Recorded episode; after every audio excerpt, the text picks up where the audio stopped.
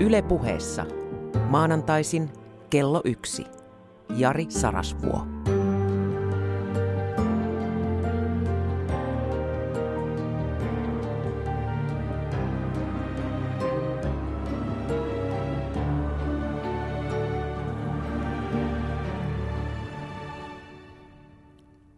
Rakas ystäväni, tähän hetkeen voimani kantoivat. Nyt haluan tehdä sinulle tiliä leiviskästäni. On aika tehdä välintilin päätös. Katsokaas keväästä 2013 on puhuttu lähes kolme vuorokautta putkeen suorassa lähetyksessä ilman uusintoja, siis tämmöisiä takaisinottoja, korjauksia. Tätä finaalilähetystä aloittaessa vajaat 10 tuntia kolme vuorokautta. Eli siis yhteensä 62 tuntia 23 minuuttia suorassa lähetyksessä ääneen ajattelua. Suunnitelmista ja valmistelusta surutta irroten, poukkoilen, rönsyillen. Välillä eksymällä jotain arvokkaampaa löytäen – Näinhän se on, että se, joka etsii, se löytää, mutta se, joka eksyy, se voi löytää enemmän. Tässä yhteydessä haluan kiittää Juri Franskaa. Hän nimittäin on kasannut tämmöisen yhteisösivun, jonka nimi on Destinautti. Eli siis kohtalon kosmonautti tavallaan. Destinautissa on kaikki tähän asti vedetyt ylepuheet järjestyksessä oikein kestoinen ja siellä on vielä show notes. Eli Juri Franska Destinautissa on nähnyt valtavasti vaivaa, siis valtavasti vaivaa, 62 tuntia, 23 minuuttia kevästä 2013. Tämä on siis 57. monologi. Ja siitä kun teet show notesit, niin, eli tämmöiset muistiinpanot, niin kaksi asiaa on selvää. Yksi, se on työlästä. Kaksi, siellä paljastuu minun rajallisuuteni. Siellä on epätarkkuuksia, ehkä suoranaisia virheitä. Ja tähän liittyykin tämän kerran. Pitkän, katsos nyt lokakuun viides päivä alkoi tämä kausien 2015-2016 veto, yhteensä 36 lähetystä, yli 42 tuntia. Ja tällä kertaa mä en sittenkään tee tätä pelkästään sinulle, vaikka toki kutsun vieraakseni, mutta olen, vähel, olen ajatellut vähemmän sinua kuin kertaakaan, 56 aikaisempaa kertaa. Nimittäin teen tämän itselleni olit samaa mieltä tai et, niin olen ansainnut tämän mahdollisuuden tai breakin. Tässä on nimittäin kysymys älyllisestä, sosiaalisesta ja sivistyksellisestä itsemurhayrityksestä. Tämä on epätäydellisyyden ja rikkinäisyyden ja mahdottoman rakkauden yllättävien hedelmien ylistys. Mä haluan kertoa itselleni ja sitten sen kautta myös teille kaikille siellä tarinan ihmisestä, joka epäonnistui lähes kaikessa, mikä elämässä on tärkeää ja mihin hän ryhtyi niin omasta kuin no ainakin aikalaisten mielestä ja hänen parhaimpien ystävien mielestä, niin niitä epäonnistumisia tuli valtavasti. Ja kyllähän sen itsekin taitaa tunnustaa, vaikka pitkään häntä suojelivat nämä positiiviset harhat siitä omasta ylivoimasta. Ja huolimatta siitä epätäydellisyydestä ja epäonnistumisesta ja rikkinäisyydestä, rakkaudettomuudesta, jossa hän eli, hän silti kohosi korkeuksiin, johon yksikään täydellisyyden tavoittelija ei voi yltää. Tämä on tarina miehestä, ihmisestä, joka turhaan tahtoi voittaa kohtalonsa eikä siinä voi onnistua, mutta sai sentään ponnisteluistaan palkkioksi kuoletta, kuolemattomuuden. Jos et voita kohtaloasi, voit korvauksena saada palkkioksi kuolemattomuuden. Nimittäin aika pian tulee täyteen 120 vuotta hymyilevän Apollon ensijulkaisusta. Ja tämän runoelman taustatarina on hämmästyttävä ja minun kohdallani elämää muuttava. Ja yhä muistetaan Eino Leino. Se, että 120 vuoden kuluttua ihminen muistetaan sanatarkasti lukemattomista säkeistöistä ja värssyistä ja lauluista ja näytelmistä, runoista, niin se on hämmästyttävää. Mietipä tätä kuolevaisuuden armottomuutta. Se nyt on itsestään selvää, että biologisesti me kuolemme, mutta me kuolemme myös ihmisten muistoista pois. Eino Leino ei ole kuollut. Hän on kuolematon. Ainakin toistaiseksi. Jos se on minusta kiinni, niin minä ja kaikki minun jälkeläiseni, niin kauan kuin kuolinpesässä potkua riittää, joutuvat ylläpitämään Eino Leinon muistoa. Se on siellä jälkisäädöksessä ehtona. Et jos haluat osallisuuden tästä Jari isän jäämistöstä, niin koitahan kiinnostua Eino Leinosta. No yritä muuten saa, siis niin yritä pohtia sitä kuolevaisuuden ankaruutta, nimittäin mieti omaa sukua. Sinulla on kaksi vanhempaa, niin kuin minullakin, neljä isovanhempaa, ja heilläkin on vanhempansa, eli vanhempia ja isovanhempia on kahdeksan, jolloin iso iso vanhempia on 16. Ja kun sukupolvi on 25 vuotta, se on siis sukupolven mitta, noin yleisesti on näin ajateltu ja sovittu. Neljässä sukupolvessa ehtii kulua siis 100 vuotta, eli 100 vuotta sitten oli 16 ihmistä, jotka ovat iso, iso vanhempiasi. Siis isovanhempiasi isovanhempia. Voitko mainita heidän nimensä ja tekonsa? He ehkä elivät onnistuneemman, säällisemmän, jopa rakkauden täyteisemmän elämän kuin Eino Leino, mutta ei se heidän kohdallaan minkäänlaisen kuolemattomuuteen johtanut, koska et sinä heitä enää muista. Ai yhden muistat, entäs ne 15?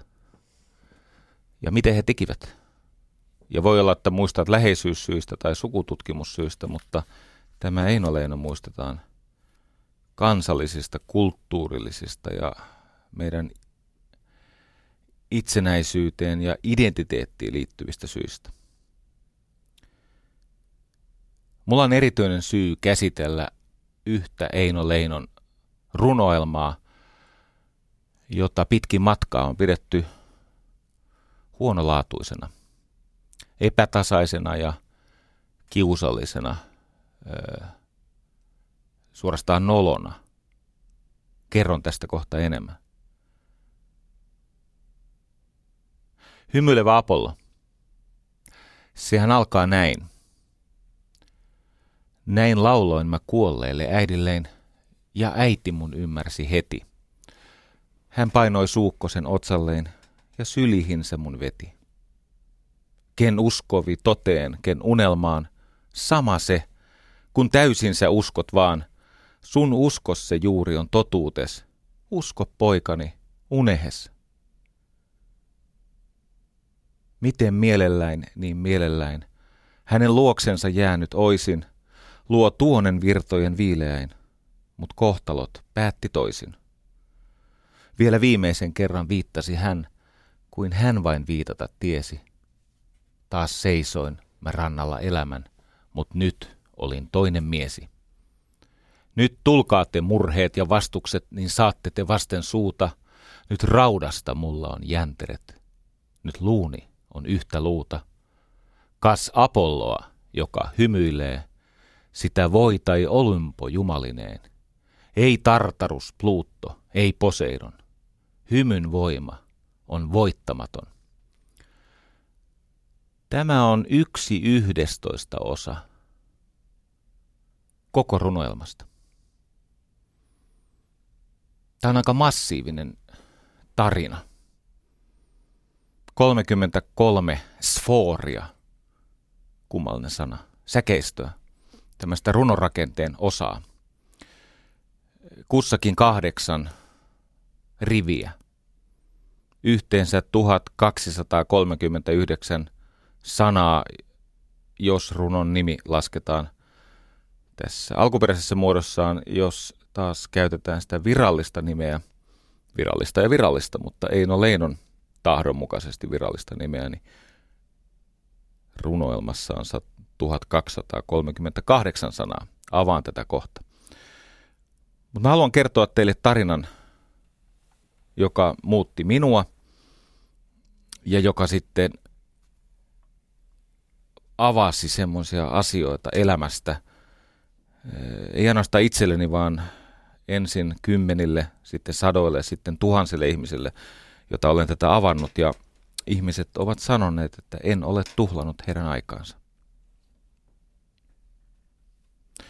2005 minun elämäni muuttui sillä tavalla, että silloin Otava julkaisi äänikirjeenä nimeltään Yksi on laulu ylitse muiden Esko Salmisen lukemana 21 Eino Leidon tärkeintä runoa. Ja 21. näistä runoista oli hymyilevä Apollo. Esko Salminen on mestari.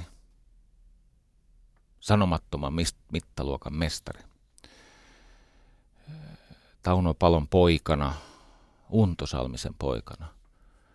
Hänessä on jotain ö, ylimaallista. Ja kun Esko Salminen lausuu hymyilevän Apollon, se on niin väkevää, että olen joskus tällaisten intensiivivalmennusten päätteeksi illallisella, kun on käyty saunassa ja jumpattu ja syöty, yö on pitkällä ja ihmiset ehkä vielä vähän jotain kaipaavat, niin mä olen saattanut kerätä ihmiset pimeään huoneeseen ja soittanut CD-ltä Esko Salmisen lausumana hymyilevän Apollon tästä Otavan äänikirjasta. Ja sitä kuunnellessa tajuan, että tässähän on kaikki, mitä minä yritän paljon kömpelömmin opettaa. Tässä on jättiläismäinen kaari elämästä. Se alkaa kuolemasta, se päättyy. Mutta nyt tuleekin mielenkiintoinen asia. Nimittäin se Otavan äänikirjeen se kliimaksi kun on käyty läpi kaikki nokturnet ja elegiat ja tummat ja jumalantammet ja mitä kaikkea siellä onkin, suuremoisia teoksia, niin tämä hymyilevä Apollo päättyy kohdassa 12.45 kummallisesti. Se siis päättyy jotenkin niin, että siitä loppuu se puhti kesken. Se kaari jää täyttymättä. Ja mua vaivastaa. Mä, mä pohdin sitä, että, että niin kuin voiko jokin näin suuri päättyä siis äh, Esko Salmisen lukemana se päättyy, voisin toistaa tässä, se päättyy semmoiseen kiitokseen ja se menee siis näin, että sua kiitän mä luojani armollinen, kun annoit sä kodin hyvän. Soit äidin niin hellän ja herttaisen ja taaton niin tarmoa syvän. Kun annoit se myös pari ystävää ja ne hyvää, en pyydä mä enempää ja annoit sä armahan isäinmaan, jota kyntää ja rakastaa. Loppu. Punkt slut. Mä ajattelin, että päättyykö tämä tämmöisen armahan isäinmaan, jota kyntää ja rakastaa. Tästä puuttuu jotain. Ja niin kävi, että aloin asiaa pohtia ja paljastui, että siellä Otavalla ei jollakin ei ole ihan loppuasti, niin kuin, tai en tiedä onko se tapahtunut Finvoxissa, tämä on voinut tapahtua myös Finvoxissa, mutta uskoisin, että Esko Salminen on vetänyt runon loppuun, koska kun äsken luin teille kolme ensimmäistä säkeistöä hymyilevästä Apollosta, niin se mikä jää uupumaan tästä Otavan äänikirjasta on kolme viimeistä ratkaisevaa säkeistöä. Ja jotenkin kuvittelee, että ei sillä Esko Salmisella ole työpäivä loppunut kesken kaiken. Kyllä se on vetänyt sen maaliin saakka. Se on vetänyt sen sillä tavalla, että oikeasti luulot pois. Siinä on vaan käynyt niin, että jonkun teknisen syyn takia, ehkä tallennetila on loppunut, en, en tiedä mitä on voinut tapahtua, ne ei ole vaan tallentunut ne viimeiset kolme säkeistö, ratkaisevaa, kuolemasta kertovaa. Siis se viimeinen kiitollisuuden, tämä laulajan kiitollisuus, josta tänään puhun. Ja sitten kuolema. Sellaisena vapauttavana, tavallaan masennusvoimien vastakohtana. Nyt täytyy sanoa, että korjatkaa asia siellä. Tämä ei ole hyvin. Tämä siitäkin syystä, että on erittäin vaikea löytää mistään siis oikein ammattilaisen lausumana hyvymilevää Apolloa. Katso, kun se kokonaisuus, se toden totta alkaa kuolemalla, siis näin lauloin mä kuolleelle äidilleen, ja äiti mun ymmärsi heti. Se jatkuu masennuksella, ja kun surutyö raivaa tilaa ilolle – niin se toipuu sieltä tämä kertoja, tämä laulaja. Nyt tulkaa te murheet ja vastukset, niin saatte te vasten suuta.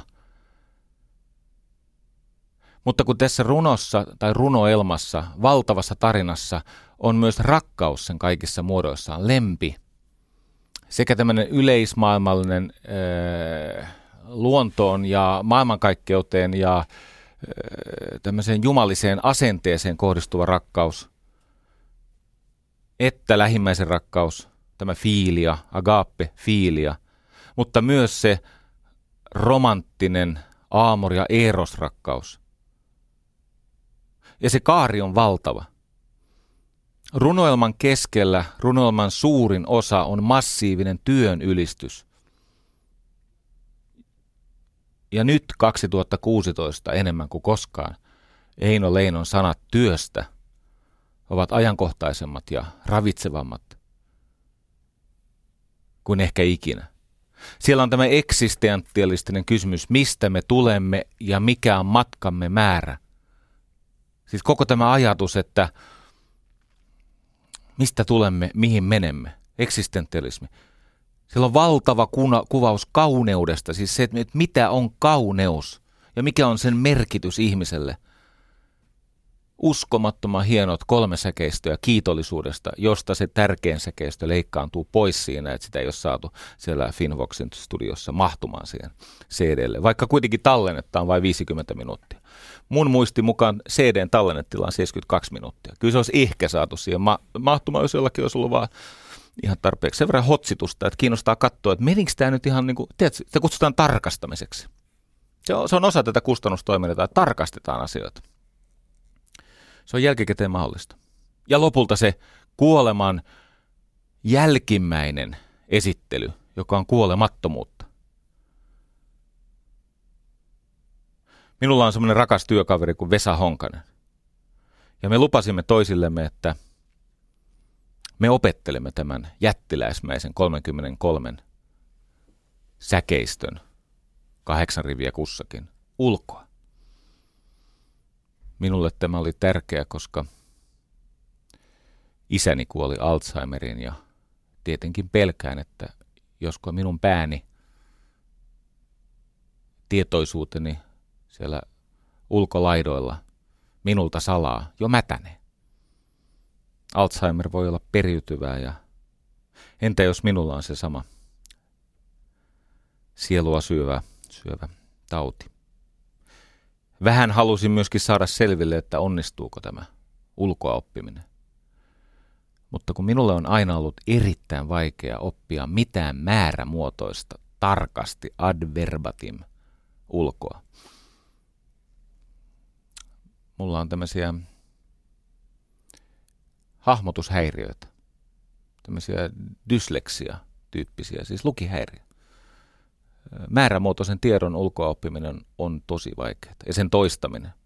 Mä olen enemmän tämmöinen asioita syntetisoiva, yhteen kasaava ja omana versiona esittävä. Mulle sopii improvisaatio paljon paremmin kuin tiedon tarkka toistaminen. Mutta kun alkoi oma 50-vuotispäivä lähestyä, niin oli pakko turvautua Tuomo Helboin loukkomiehen apuun ja tein semmoisen päätöksen, että 50-vuotisjuhlissani esitän tämän massiivisen runon rakkaimmille ystävilleni, jossa oli muun muassa Paavo Westerberg, joka sentään on niin, näytelmäkirjailija ja ohjaaja ja osa muuten, olen kuullut, kun Paavo Westerberg vetää, vetää hymyilevä Apolloa, niin se niin sanotusti lähtee. Niin siellä oli Paavo. Laura Malminvaara ehdotti, että vedetään se duettona. Tästä ymmärsin pakittaa. tota, yleisössä oli Tuure Kilpeläinen ja hänen Kaihon karavaaninsa ja hy- hymyilevä Apollo on erityisen rakas heille. He ovat ehkä aikeissa jonakin päivänä levyttää koko biisin. Heillä on siis Tuure Kilpeläisellä ja Kaihon karavaanilla on hymyilevästä Apollosta tarkkaan valitut säkeistöt, mutta se on sen mittainen, että sitä pystyy sitä pystyy kuuntelemaan jopa radion kautta. Siellä oli sivistyneitä ihmisiä ja mä ajattelin, että tehdään taas tämmöinen sosiaalinen ja sivistyksellinen itsemurhayritys. Koitan tuhoutua heidän edessään ja sehän on loistava keino ottaa haltuun jotain vaikeaa. Ja tähän liittyy mielenkiintoinen asia. Kun aloin opiskella hymyilevää Apolloa todenteolla, niin kaksi asiaa alkoi kummitella. Yksi, tässä itse hymyilevän Apollon nerokkaassa, ainutlaatuisessa, monia sisäkkäisiä kaaria sisältävässä, mytologis-symbolisesti uskomattoman, monikerroksisen, syvällisen tason tai, tai soundin löytävässä runoelmassa on heikkouksia. Siellä on siis niin kuin runoteknisiä virheitä. Siellä on puutteita.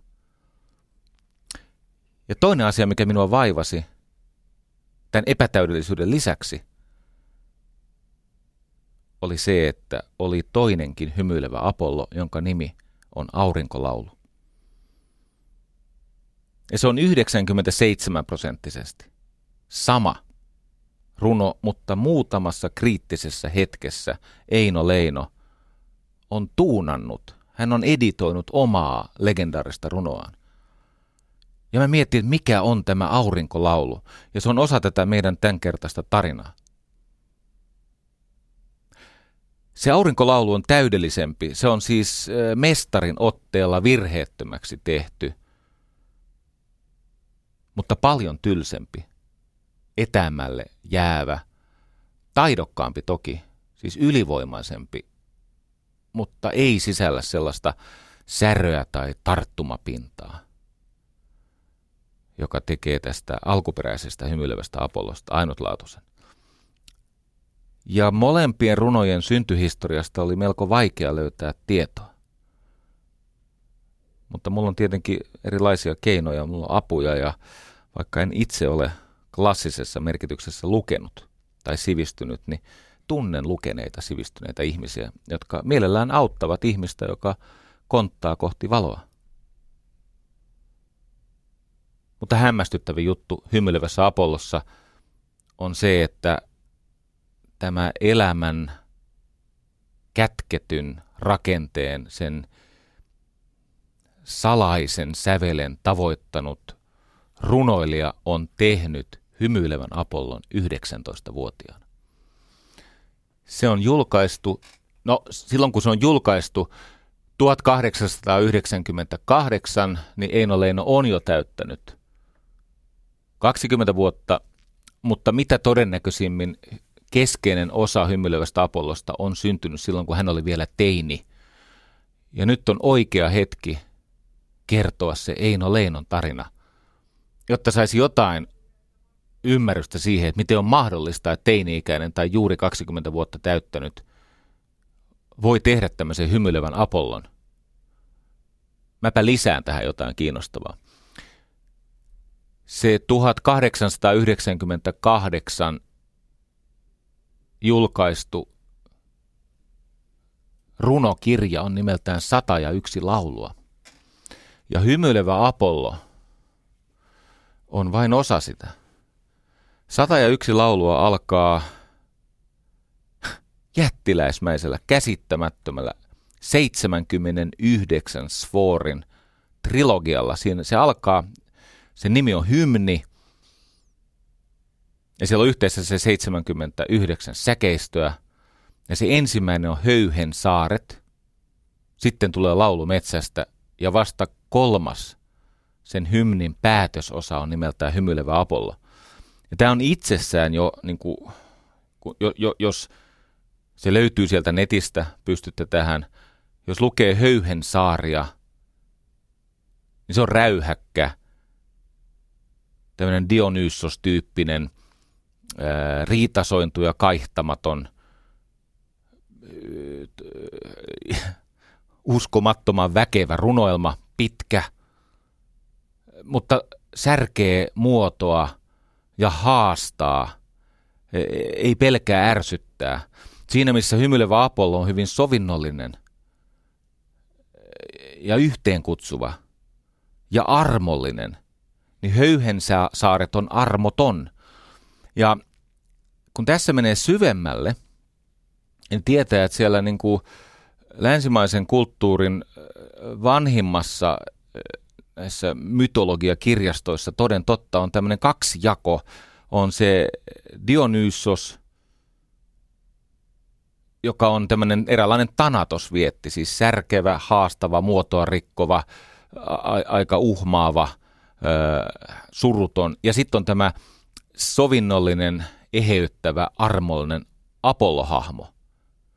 Ja tässä on ihan ilmiselvästi tietenkin rakennettu tämän ympärille koko juttu 19-vuotiaana. Eino Leeno syntyi Paltaniemen Hövelössä, hauska nimi kylälle, Hövelö, 1878. Hän oli kuopus, hänestä tuli perheen kymmenes lapsi yksinäinen, kovin yksinäinen. Äiti Anna Emilia Lönnboom, tai Lönnbom, miten se halutaan sanoa, oli kymmenen lapsen ja ankaran työn tyhjäksi kalvama, väsynyt, jo rikki mennyt sairaaloinen, hyvin rakastava äiti. Ja isä oli maanmittari paljon poissa – Eino Leinon nimi oli Armas Eino Leopold Lönnbom. Paltamon hövelössä, siellä Kajaanissa. Tämä oli kovin yksinäinen tämä Eino ja hän kaipasi äitiään ja läpi Eino Leinon tuotannon ja elämän eri vaiheiden. Hän työsti tätä elämänsä suurinta täyttymättä jäänyttä rakkautta äitiin. Kaikki naissuhteet liittyvät äitiin. Iso osa tästä työstä liittyy äitiin. Eino Leino oppi lukemaan kolmevuotiaana. Siis se on hämmästyttävä tarina, kun hän on yksin ja hän vaatii silloin 1880-1881 keväällä Eino Leino vaatii, ensin se on ihan mykkä, se ei sano mitään, mutta murehtii sitä yksinäisyyttään. Ja sitten hän vaatii itselleen kerrottavaksi loputtomasti satuja lasten tarinoita, mutta kun näin kauan häntä ruoki, hän alkaa haluta sitä niin kuin ihan sivistystavaraa. Hänellä sattui olemaan isoveljiä, jotka olivat kovin lukeneita akateemisesti ansioituneita ja, ja, ja niin, siellä oli runoilijoita, kirjailijoita. Ensin Eino oppii itsekseen tavaamaan siinä yksinäisyydessään ja siinä hän kerjää näitä tarinoita ja joku niistä isosisaruksista tai, tai tota Emilia äiti voimiensa rajoissa kertoo niitä tarinoita ja yhtäkkiä Emilia äiti toteaa ihmeeksi, että Eino osaa lukea syntymäpäivänään 6.7. kansainvalistusseuran kalenteria. Siihen aikaan ei ollut näitä nykyaikaisia lastenkirjoja. Kaksi vuotta myöhemmin Eino Leino kirjoittaa. Ensimmäinen säilynyt tuotos on kirje isälle, etäiselle, kaukaiselle isälle. Kuusivuotiaana Eino Leino lukee Juhani Ahon lastun siihen aikaan, kun isä lampun osti. Ja tämän jälkeen Eino Leenon nälkä klassiselle sivistykselle ei koskaan tyydyt. Hänen vanhin veljensä kirjoittaa teoksen taikanuotta eli opas taikojen keräjälle, opettaa tätä runouden, kirjallisuuden, taiteen ja kulttuurin syvärakennetta, sitä mytologis-symbolista kieltä. Käyttää siis Elias Lönnruutin ja Heikki Meriläisen, mutta myös klassisen Kreikan, Saksan, Ranskan, näitä vanhimpia ja rakenteeltaan kaikkein käyttökelpoisimpia sille, joka haluaa joskus oppia kertomaan suuria tarinoita ja laulamaan loitsuja, jotka toimii. Kuusivuotiaana Eino Leino kirjoittaa isälleen, että minä olen lukenut Biblian historiata ja geografia ja kat- katkestmusta. Joo. Tämä on, tämä on hämmästyttävää. Leino oli vasta 12, kun isä kuoli. Paljon sitä ennen, viisi vuotta aikaisemmin, hän on, hänet on pantu maailmalle. Muistoksi siitä liian varhaisesta äh, irtautumisesta väsyneiden sairaaloisten vanhempien luota pois lähettämisestä, niin ainainen kaipaus ja rakkaus äitiin, joka leimaa kaikkia tulevia naissuhteita ja koko tuotantoa. Eino Parka oli siellä 6-7-vuotiaana koulukortteerissa Kajaanissa, Oulussa, Hämeenlinnassa. Asui joskus isoveljensä luona ja ensimmäinen merkittävä runo samana vuonna kun äiti kuoli 1890. Kajaanin linna julkaistiin Hämeen Sanomissa. Ja tämä Eino Leinon elämän tarinan kannalta tärkein isoveli Kasimir – silloin jo runoilijana mainetta saavuttanut. Luettuaan, eikö niin 12-vuotiaan Leinon Kajaanin linnan, niin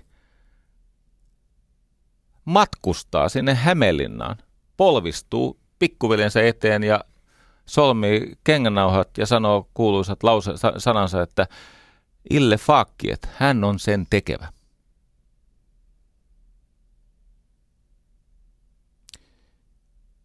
Ensimmäinen teos kotiveräjällä Eino Leino lähettää Otavalle, eivät ota vastaan, ovat kannustavia. VSOY ilmoittaa, että ihan sontaa ja lähettää palautuskuoressa otsikoitu Neiti Eino Lönnblom. Lönnblom.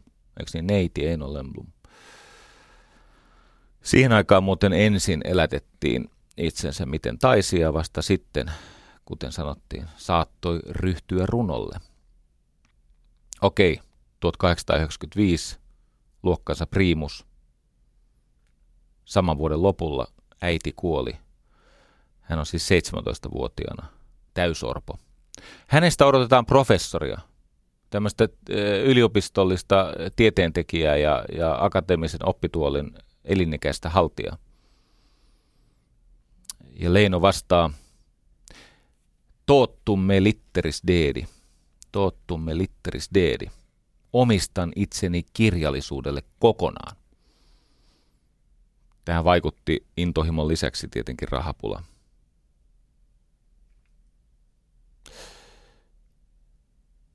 No sitten Otava julkaisee maaliskuun lauluja, VSO julkaisee samana vuonna tarina suuresta tammesta, tulee yökehrääjä, ja tarinaan tulee kohta käänne, joka liittyy tähän meidän hymyilevä Apolloon. 1898, eli sama vuosi, jolloin tämä 101 laulua, jossa on tämä käsittämätön 79 säkeistön hymni, kolmiosainen hymni, Höyhensaaret, laulumetsästä ja hymyilevä Apollo, niin samana vuonna Eino perustaa isoveljensä kanssa aikakauslehden nykyaika. Ottavat 4000 euroa, anteeksi markkaa tietenkin, 4000 markkaa, mutta varmaan siis ostovoimalta jotain samankaltaista. En tiedä. 4000 markkaa, mikä on siis, äh, ottaa huomioon, että kun se Leino sai jonkun kustannussopimuksen, niin tyypillisiä palkkioita olivat 300 markkaa tai 700 markkaa, niin 4000 markkaa velkaa, joka meni Einon ti, niin kuin nimiin, niin ihan kunniakas esitys tämä nykyaika. Se on tämmöinen avaus Eurooppaan vuosikymmeniä ennen tulenkantajia. No, ei tule tilaajia, tulee sitä velkaa. Leino menee töihin päivälehteen pysyäkseen leivässä, hengissä, pitääkseen katon pään päällä. Päivälehti on siis Helsingin Sanomien edeltäjä.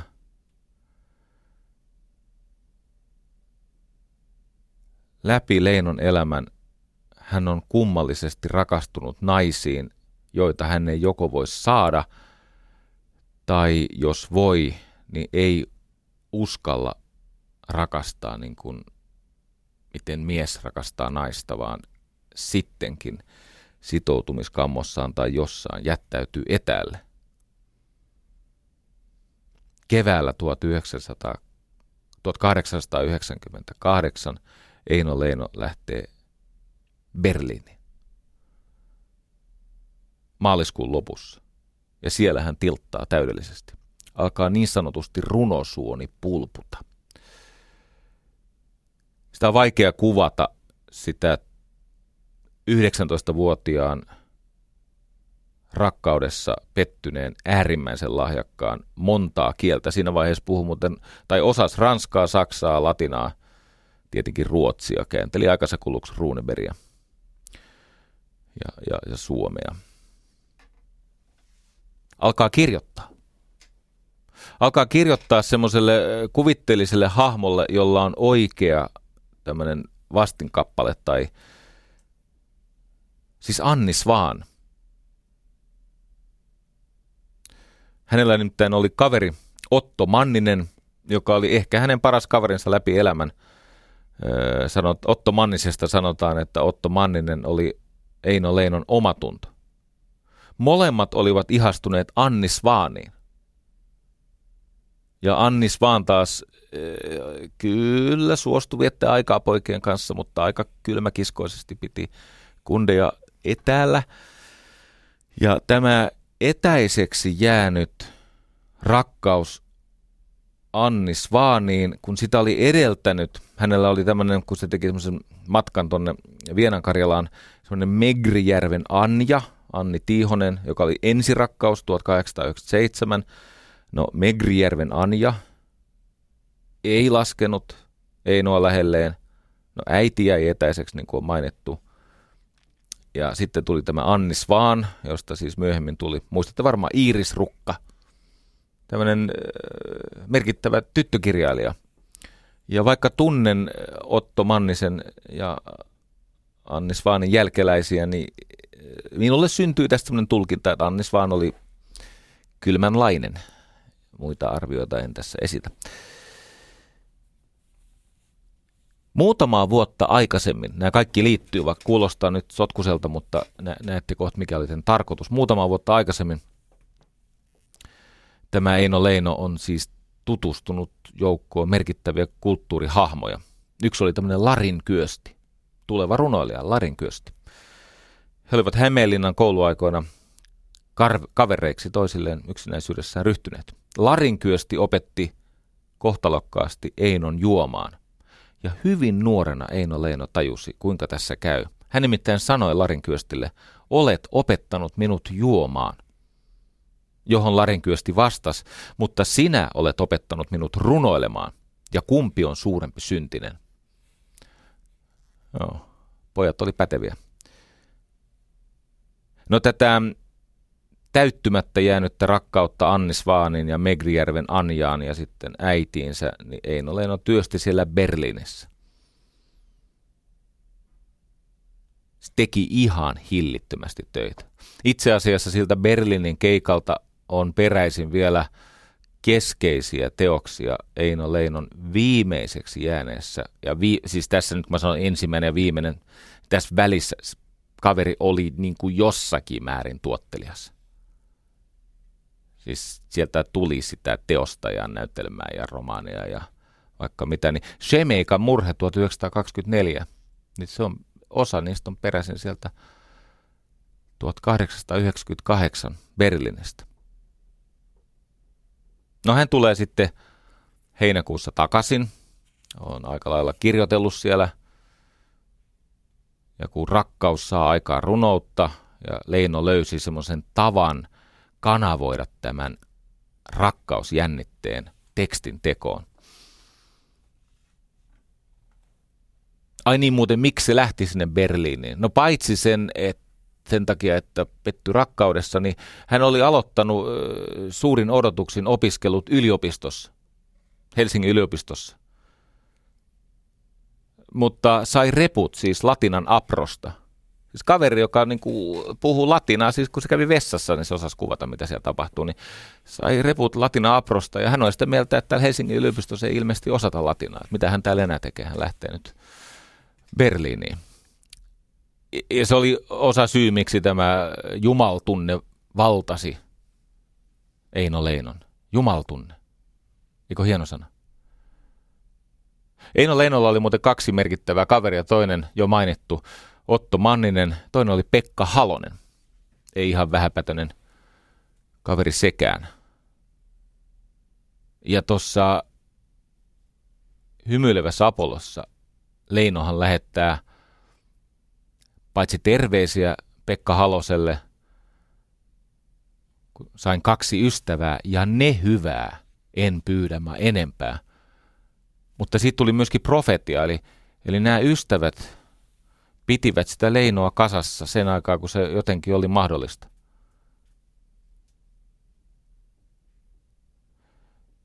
No, hämmästyttävää kyllä, niin jo tämän ikäisellä 19-vuotiaalla pojalla oli ankaria ja vaikutusvaltaisia vastustajia. Ja Leino päätti siellä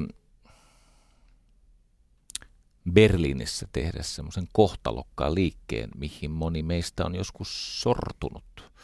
Hän ajatteli, että hän nämä vastustajat pakottaa puolelleen omalla ylivoimallaan.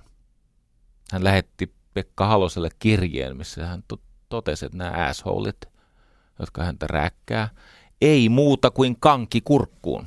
Eikö niin? Eli hän ajatteli, että hän tekee sellaisen äh, tota, runoelman, äh, käy selväksi. No sitten kun se sitten valmistui, tämä runoelma se julkaistiin, niin muun muassa semmoinen kriitikko Reinhold Roine, niin sehän antoi siis se roimi ihan niin kuin isän kädestä. Kriitikot olivat sitä mieltä, että näitä runoja lukiessa ei voi kuin makeasti nauraa. Että sellaisia kömpelyyksiä ja typeryyksiä niissä tapaa.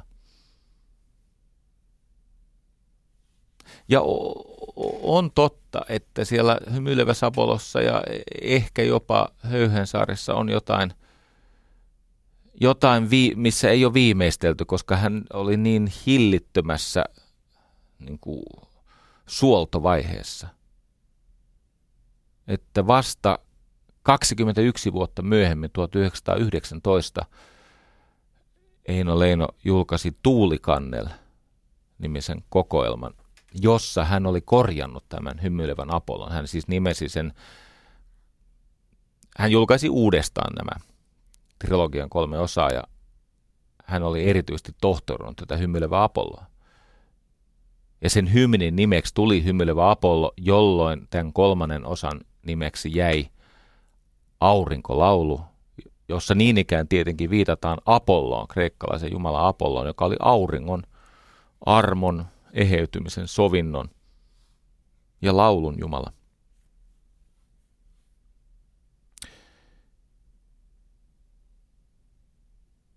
Eino Leinon elämässä pätee se, mihin voi itse hymyilevän Apollon tiivistää. Koko hymyilevä Apollo ja myös tämä Höyhen saaret, niin voi sanoa, että se voi tiivistää ajatuksen, että unelma on elämää pysyvämpi. Unelma on elämää pysyvämpi. Aatos, siis väkevä ajatus, on ihmistä suurempi. On muuten mielenkiintoinen juttu, kun siellä on se kohta – alkuperäisessä hymyilevässä Apollossa se kohta kuuluu näin, että ei paha ole kenkään ihminen, vaan toinen on heikompi toista. Paljon hyvää on rinnassa jokaisen, vaik ei aina esille loista. niin merkittävin, no ja merkittävin ja merkittävin, mutta mm, aineiston määrältään hämmästyttävin leinotutkija Arne M. Peltonen oli sitä mieltä, että tämä kaksi asiaa. Yksi, aurinkolaulu on parempi kuin hymyilevä Apollo. Wrong. Toinen. Aurinkolaulussa se muuten menee näin, että paha ei ole kenkään ihminen, vaan toinen on heikompi toista. Paljon hyvää on rinnassa jokaisen, vaikka ei aina esille loista. Arne M. Peltonen, siis leinotutkija. Arne M. Peltonen on sitä mieltä, että tämä ajatus ei paha ole kenkään ihminen tai hänen suosimassa muodossaan paha ei ole kenkään ihminen. Se on moraalisesti arveluttava ja se on ansaitusti johtanut, että kriitikot on paljastanut tämän leinon. Aleksis Kivi kirjassaan Seitsemän veljestä 1870 kirjoitti hienosti, että vihan kuritus ajaa perkelettä sisään, vaan ei ulos. Mitä enemmän ne tätä leinoparkkaa runteli, sitä enemmän hän turvautui jättiläismäiseen itseluottamuksensa ja lahjakkuutensa ja kykyyn kärsiä taiteen vuoksi. Kymmenen vuotta tämän 101 laulua ilmestymisen jälkeen Eino Leenolta tuli elegia. En nyt muista, missä kokoelmassa se oli, mutta tämä runo elegia. Jo, jos kiinnostaa, niin kuunnelkaa vaikka Vesamatti Laurin tulkinta tästä elegiasta. Nimittäin vuodet mursivat miehen nopeasti. Kriitikot, rakkaudettomuus ja viina. Elegia on täynnä sitä ymmärrystä – että ei sen hymyilevän Apollon lupaus sittenkään voinut täyttyä, jos vaan toisella puolella on kertakaikkinen kyvyttömyys rakastaa, ottaa vastaan hoivaa, huolta, läheisyyttä, luopua siitä omavoimaisuudesta ja suostua murtumaan sen rakkauden vuoksi, luopua siitä vapauden ihanteesta – Leino oli sitä mieltä, että sisäinen vapaus on kaikkien pyrkimysten korkein muoto, ja jotta sisäisen vapauden voi saavuttaa, täytyy polkea jalkoihinsa paljon itselle rakasta. No niin hän teki ja maksoi sitä äärimmäisen hinnan. Ja tästä elegian haihtuvi nuoruus, niin kuin vierivä virta, siitä miten hän väsyy, uupunut olen, ah, sydänjuuriin asti. Se kaipaa siis rotkon rauhaa. Hmm. Nopeasti. 30-vuotiaana ihan puhki. 40-vuotiaana jo rikki. Nehän semmoisen kansalaiskeräyksen tekivät hänelle. Ja no, se oli tosi tosi hankalaa. Leino viihtyi paljon ravintoloissa. Hän oli siis alkoholisti. Silloin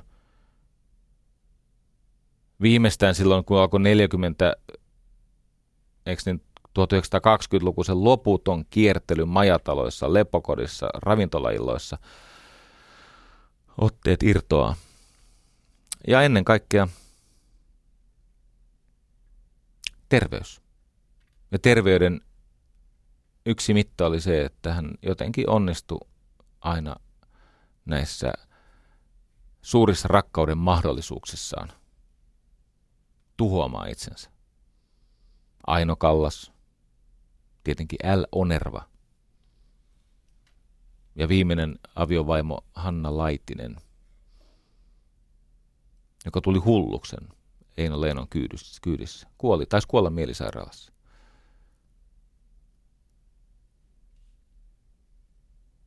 Ja niitä vihamiehiä.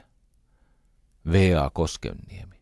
Siis tämmöinen professori, jonka elämän yksi siis keskeisiä käyttövoimia oli vihata Eino Leinoa ja hänen luonnettaan ja hänen niin kuin, heikkoa, ö, naivia, kritiikitöntä. Hän tunnusti, että sillä on niin kuin ansioita runoilijana, mutta runoilijan maine on lopullisesti tuhoutunut tämän niin kuin traagisen krit- kritiikittömyyden vuoksi. V.A. Koskeniemi oli myös sitä mieltä, että on syytä ihmetellä Leinon näitä lähimpiä ystäviä, jotka eivät onnistu estämään tätä Leinoa täydellisen, täydelliseen luisumiseen siihen tivolirunouteen. Kato, kun tämä poroporvarillinen sivistyneistö halveksi Eino Leinoa, koska hänellä oli semmoista populariteettia ja kantoaaltoa, että näillä muilla ei ollut. Eino Leinon suuri kyky oli se, että hän oli hyvin suvaitseva. Hän oli siis hymyilevän Apollon eräänlainen kuvajainen. Hän ei puhunut pahaa ihmisistä. Hän, hän osasi yhdistää erimielisiä keskenään ja, ja hän oli hyvin utelias. Öö, suuremmoinen seuramies. Ja no, totta kai eli niin suorastaan karikatyyrisen bohemin runoilijan elämän, että ei se kaikille kelvannut. Matti Klinge. Matti Klinge jaksaa, siis vieläkin elossa oleva Matti Klinge. Kuule Matti, se Eino Leino kuoli jo 1900, mitä, 27, jotain tämmöistä.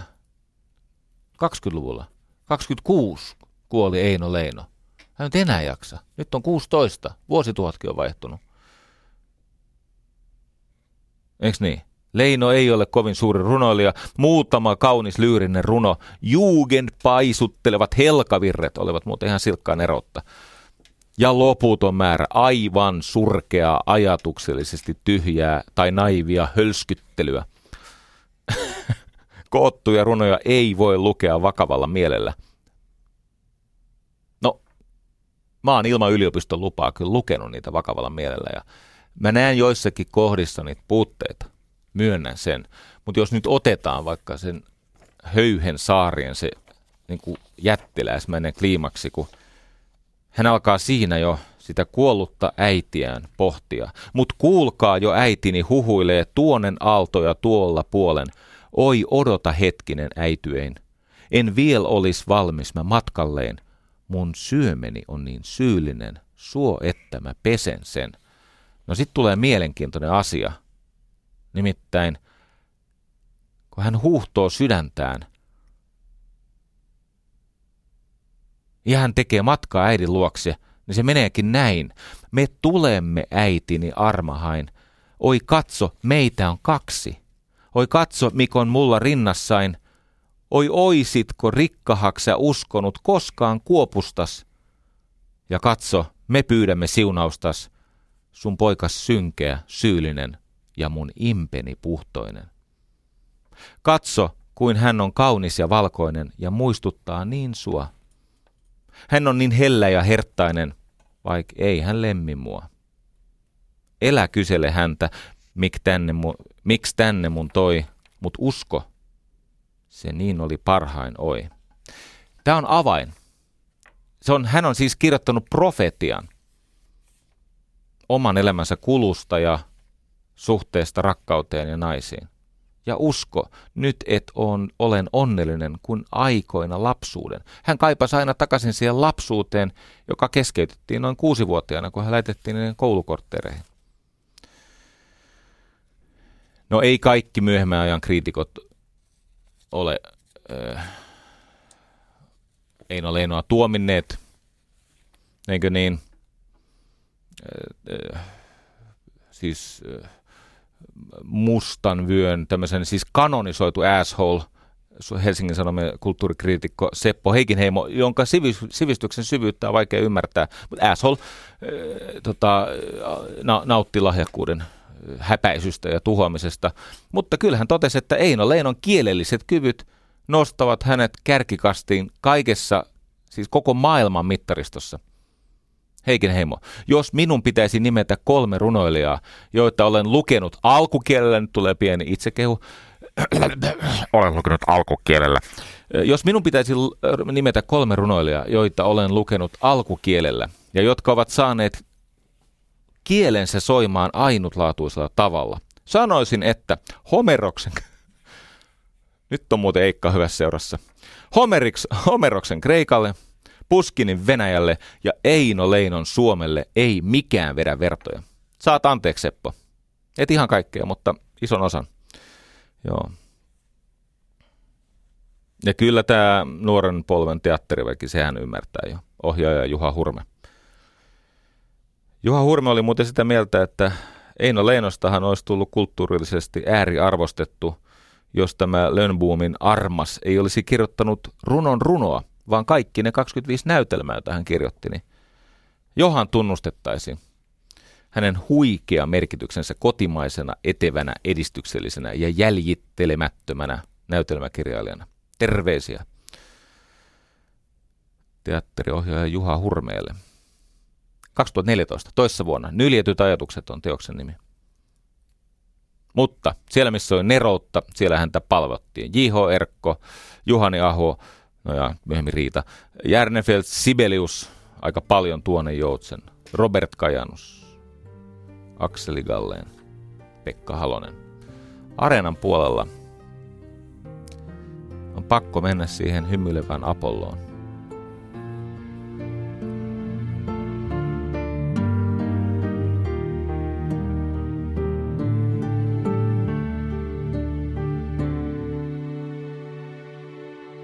Yle puheessa Jari Sarasvuo.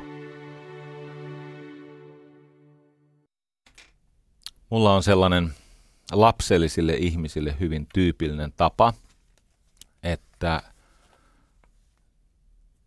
mä jotenkin näen lyriikassa merkityksiä, jotka ovat minulle, eivät ainoastaan minun sitä sielusavottaani selvittäviä – vaan myös imperatiivisia. Ne on, siis mä koen, että siellä on semmoista oppia,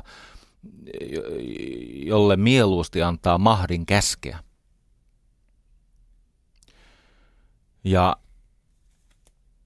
tästä Eino Leinon hymyilevästä Apollosta. Mulla oli alun perin semmoinen ajatus, että mä olisin käynyt teidän kanssa läpi sen 21 vuotta myöhemmin jo niin kuin varman otteen löytäneen mestarin version nimeltä Aurinkolaulu.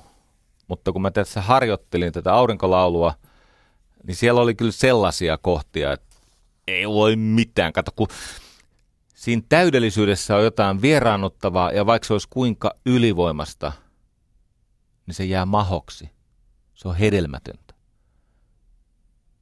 Myönnän, että siellä on parempia sanoituksia – kuin alkuperäisessä teinin tekemässä hymyilevässä Apollossa, jonka epätasaisuus on varsin ymmärrettävä. Se, kato, sinä vuonna sehän ei, ei sen pelkästään siihen 101 laulua rajoittunut. Hänhän oli siis päivätöissä päivälehdessä. Kirjoitti 161 kolumnia, ja ne ei ollut tämmöisiä pikablogeja, vaan ihan tekstejä, yhden näytelmän ja muutaman muunkin – teki siis ihan hirveästi töitä, järkyttävät määrät töitä. Niin tarpeeksi kova vauhti, niin ei siinä aina tiellä pysy. Välillä käydään pellon ja vesakon kautta ja sitten löydetään takaisin tielle. Kunnolla kun rappaa, niin vähän meinaa sitä laastia roiskua. Mutta silti mä en sitä alkuperäistä aikomustani tästä aurinkolaulusta aio täyttää yhdellä pienellä mutta ratkaisevalla muutoksella.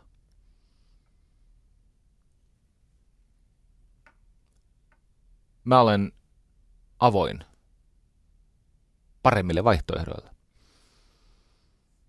Ja hymyilevän Apollon päättävä 33. säkeistö, ne säkeet 5, 6, 7 ja 8,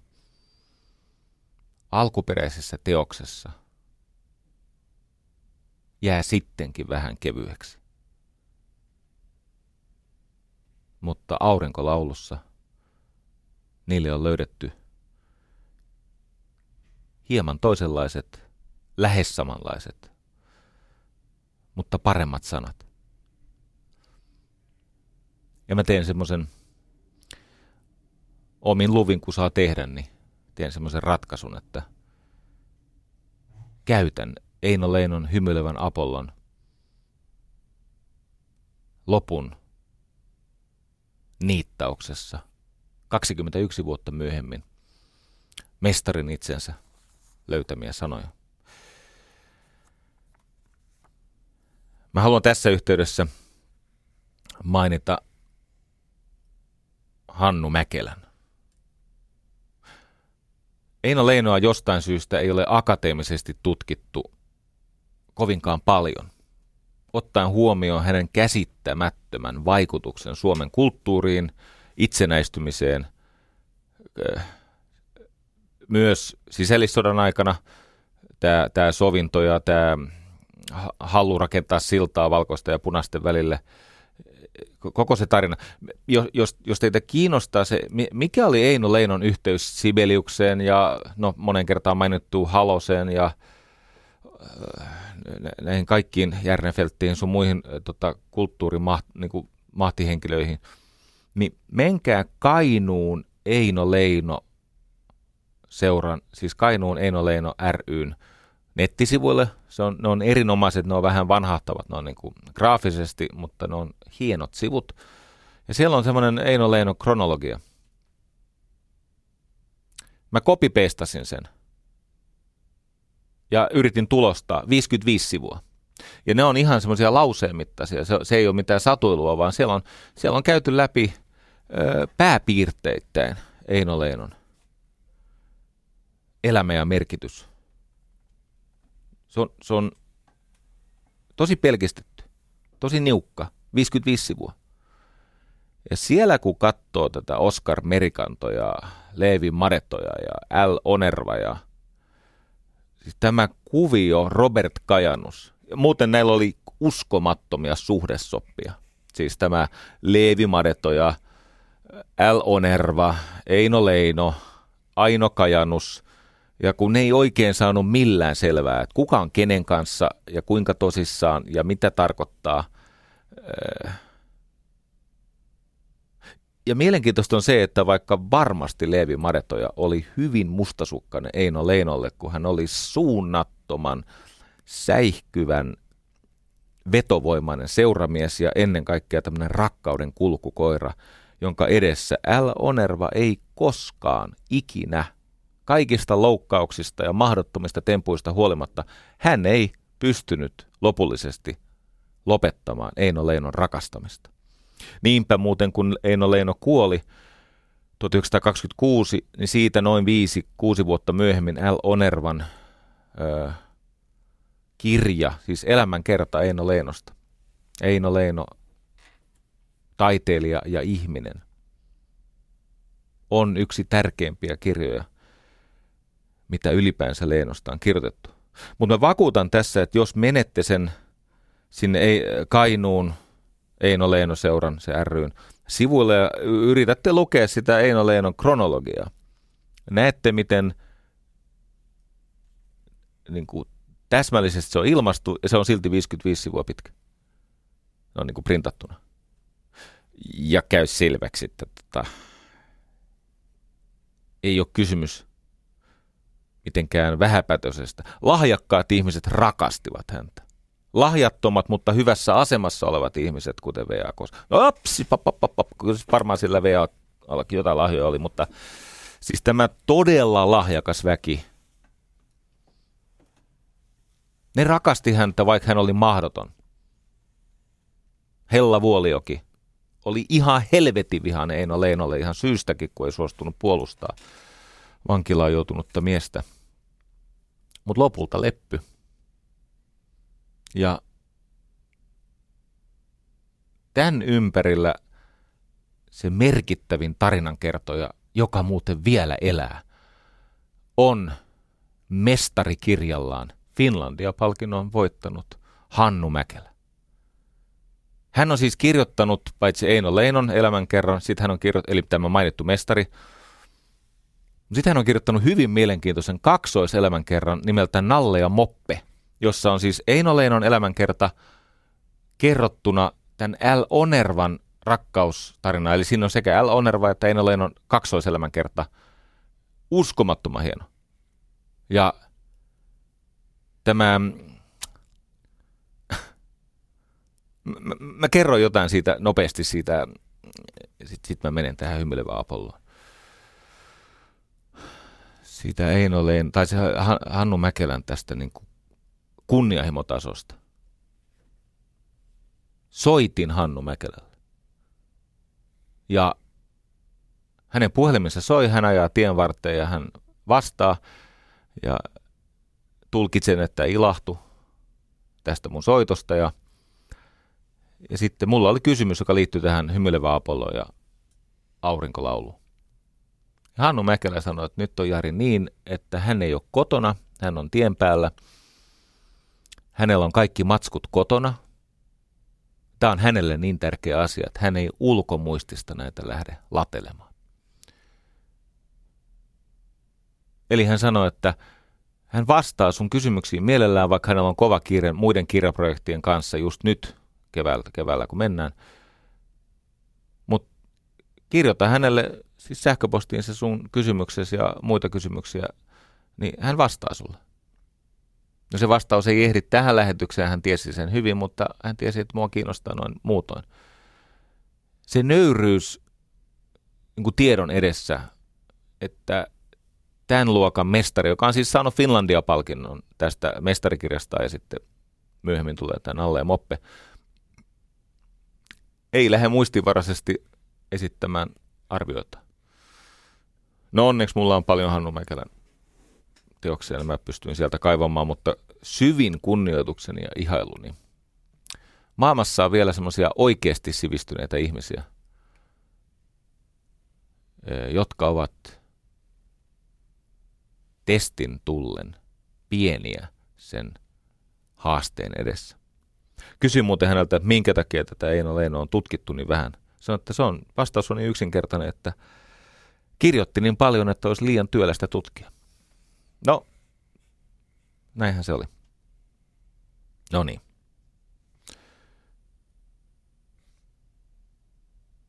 Hymyilevä Apollo.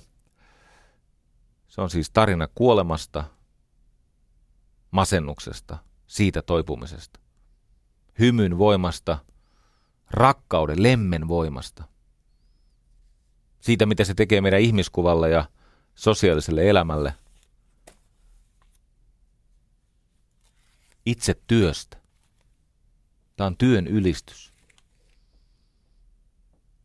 Tästä olemassaolon ihmeestä, eksistentialismista.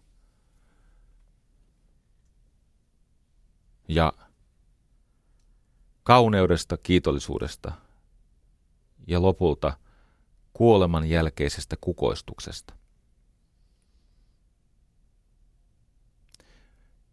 Mä olen käynyt läpi näitä tekstejä ja mä oon huomannut, että näiden avaaminen itselle sekä siellä niin kuin äh, hellenisen sivistyksen tasolla, eli missä pohditaan Apolloa, armon, auringon, sovinnon, laulun, jousiammuna Jumala. Että sitten tässä suomalaisessa niin kuin kansallisperinteessä, joka liittyy näihin Väinämöisiin sun muihin, Täällä on jopa hienoja viittauksia uuteen testamenttiin. Niin hienovaraisia, että ei ne kaikille avaudu, mutta kun ne sieltä löytyy, se on hyvin palkitsevaa. Jos pystytte, niin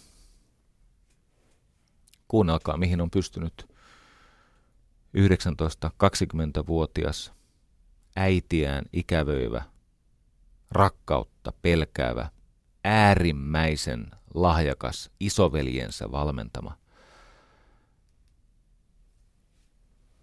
Elämää rakastava, elämästä kiittävä, työteliäs, käsittämättömän työteliäs nuori mies,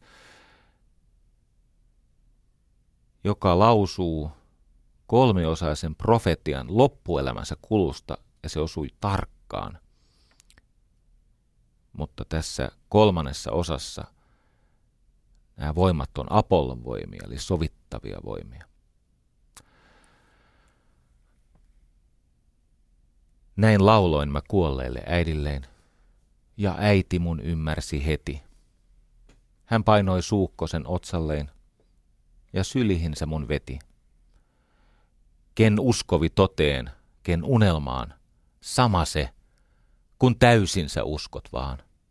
Sun uskos se juuri on totuutes, usko poikani, unehes.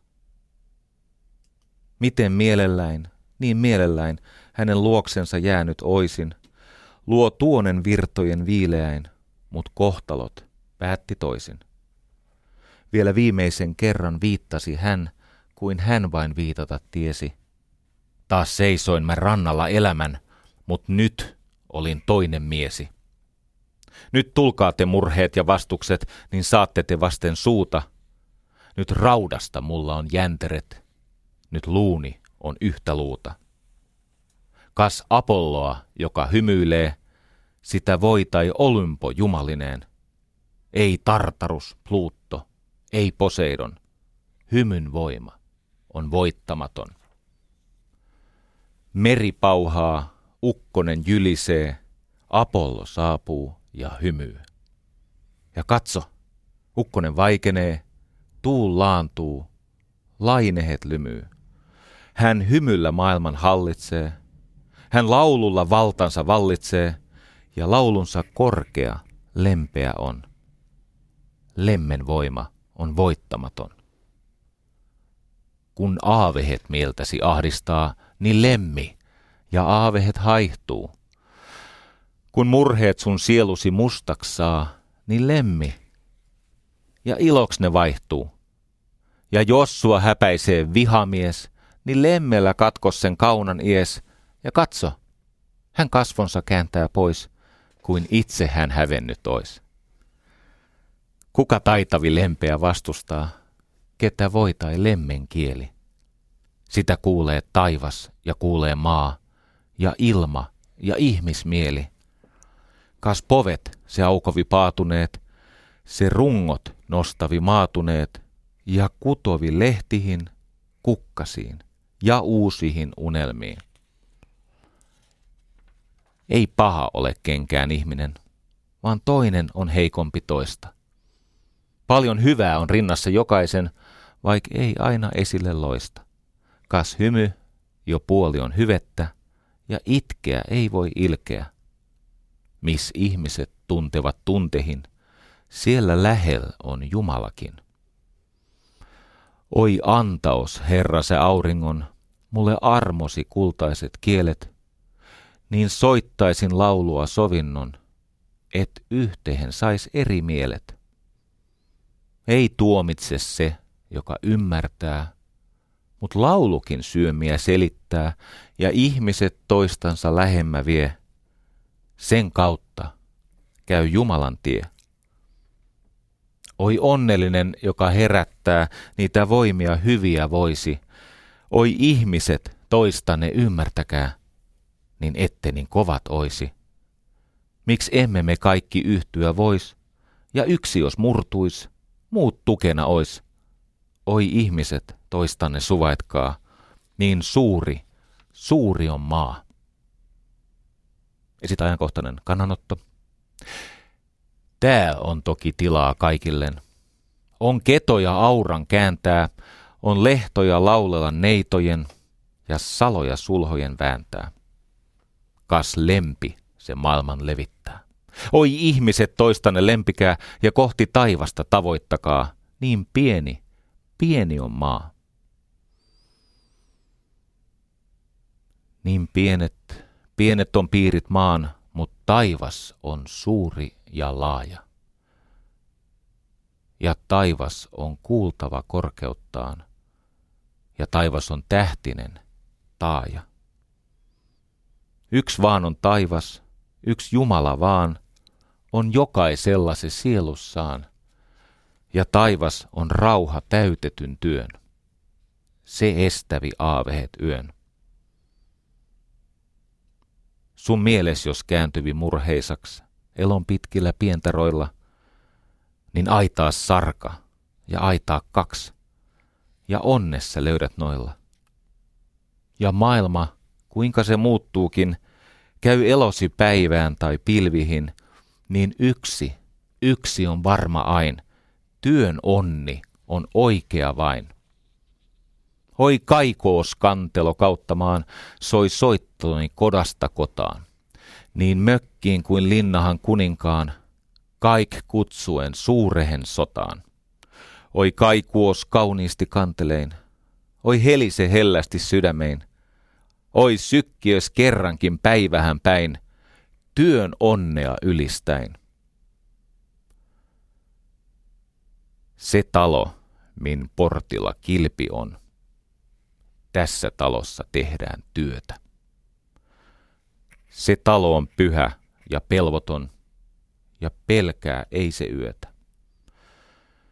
Työs olkoon se suurta tai pientä vaan, kun vaan se työtä on oikeaa, ja kun sitä palkanne tähden tee, työ riemulla palkitsee, se raatajan riemulla palkitsee ja tekijän terveydellä työ himoja huonoja hillitsee, niin puhtaalla sydämellä.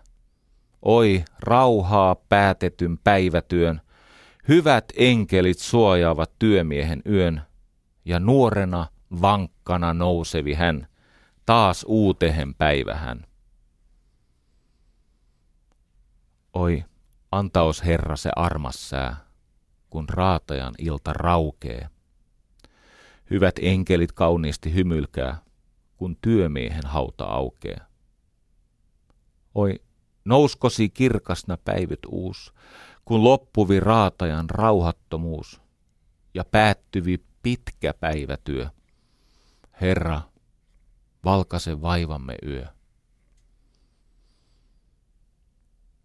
On monta uskoa päällä maan, ja toinen toista kiittää.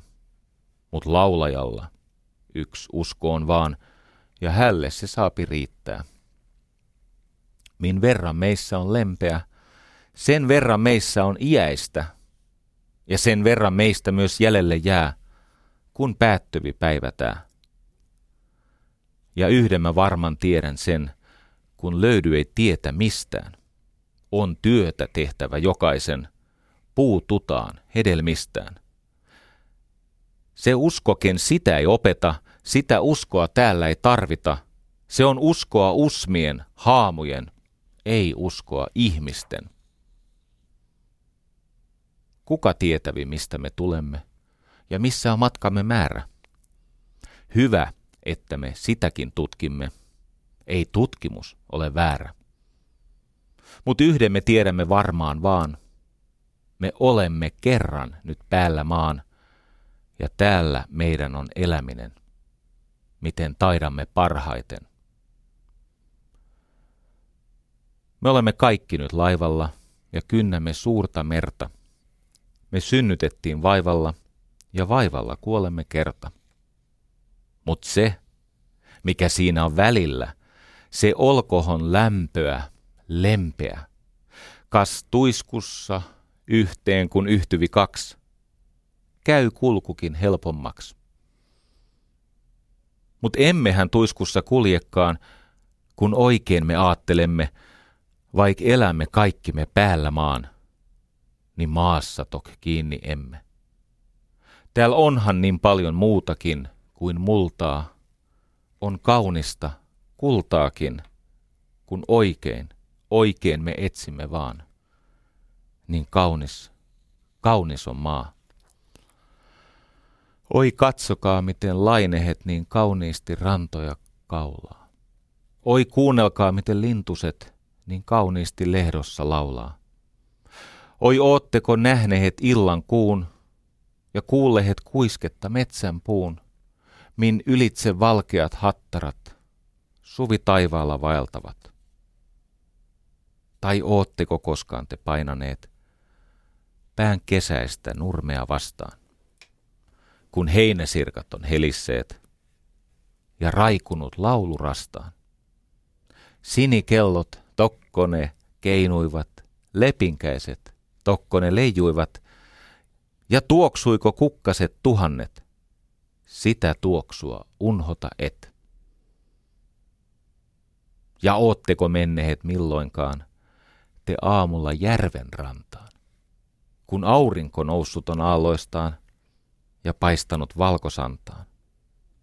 Vesi välkkyikö tyynenä heijastuin, sumun keskeltä nousiko seijastuin, sadun saaret, niemet, ne terheniset, sitä utua unhota et. Oi ootteko silloin te tunteneet maan luonnossa maailman luojan? Oi ootteko silloin te löytäneet yön aaveelta armahan suojan? Ja ootteko silloin te itkeneet ja hyviä olleet ja hymyilleet?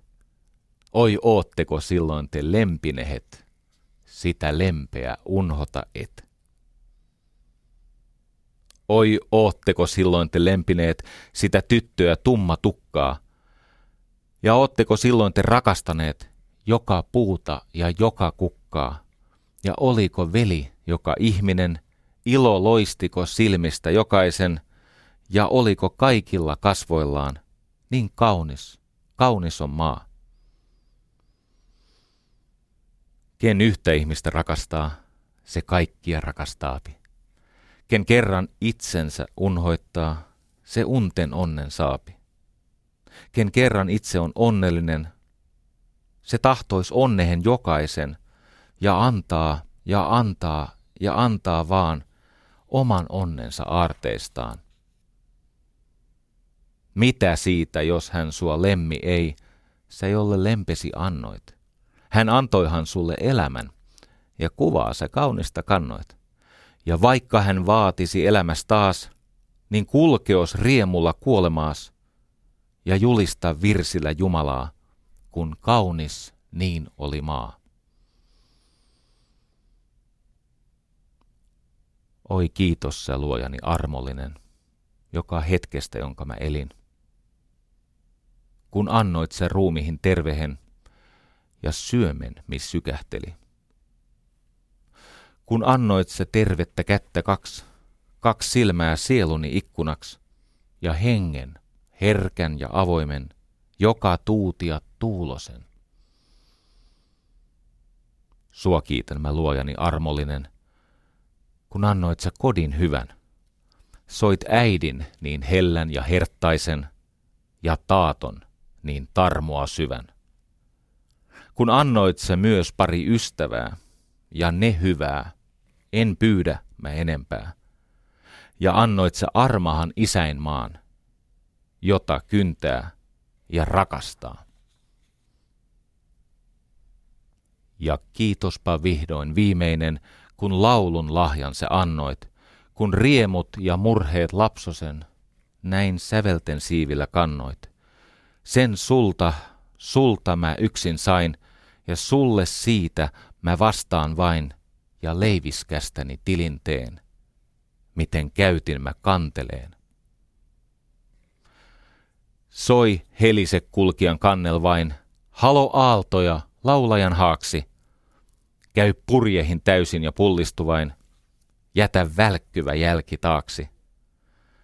Ja vaikka mun nuorena laineet vei, niin eipä se hukkahan vaipunut, ei, joka upposi laulujen laineisiin ja lempensä unelmiin. Se soutavi seljessä delfiineen ja sen lempeä lainehet laulaa, ja kanssa vellamon impyein se aikojen aalloilla kaulaa. Siis viritä virtesi, nuori mies. Voi, pian se riittyvi rinnan lies – ja vanhuus jos sauvoilla hoippuen saa, suo kantelos kajahtaa. Eino Leino, 47 vuotta, ihmeellisen näyn ja laulun täyttämää elämää. Haluan kiittää näistä 57 tunnista tai jaksosta tunteja yhteensä 62 olen aika lailla kesäloman tarpeessa ja kohta se alkaa. Toivon mukaan sinäkin. Ja eräänä maanantaina elokuun, olisiko 23. päivä, niillä hujakoen. Kaivo on taas täyttynyt ja toivon mukaan lisää tuoretta vettä tarjolla. Kiitos kun sain tehdä tämän jakson. Mä ymmärrän tämän haasteellisuuden kuulijalle. Kiitos myös siitä, että sain ottaa siitä aurinkolaulusta ne finaalisfoorin rivit 5, 6, 7 ja 8. Tämän verran voidaan antaa sille 1919 mestarille myöden aurinkolaulun suhteen.